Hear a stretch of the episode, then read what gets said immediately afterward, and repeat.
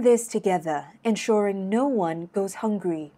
Cooking for three persons daily is a tiring affair for Madam Tan Kui Chun, who is 68 years old. She also handles the housework in her rental flat, where she lives with her two grandchildren, aged 13 and 17. Though she receives a monthly allowance from her son for household and living expenses, she is frugal and spends carefully to ensure she has enough money to buy essential items such as food and groceries, as well as to pay to see a doctor should anyone fall sick. The COVID 19 outbreak has further strained her family's finances as her son's job as a delivery man was affected.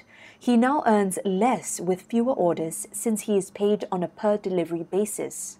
Part of the family's burden was lifted on April 13th when social workers from THK Family Service Center at Jurong approached her and arranged for meals to be delivered to her and her grandchildren twice a day three times a week. Madam Tan says that receiving these meals has helped her a lot. She says that though she may not have enough money at times, at least her and her grandchildren need not worry about going hungry. She says it also helps her to stay at home more often during this pandemic since she cooks less and doesn't have to buy groceries as often. To aid low income families and the elderly like Madam Tan, who have been deeply impacted by the COVID 19 outbreak, DBS is providing sponsored meals as part of the DBS Stronger Together Fund. The meals are delivered by the Food Bank Singapore under the Feed the City DBS Edition initiative.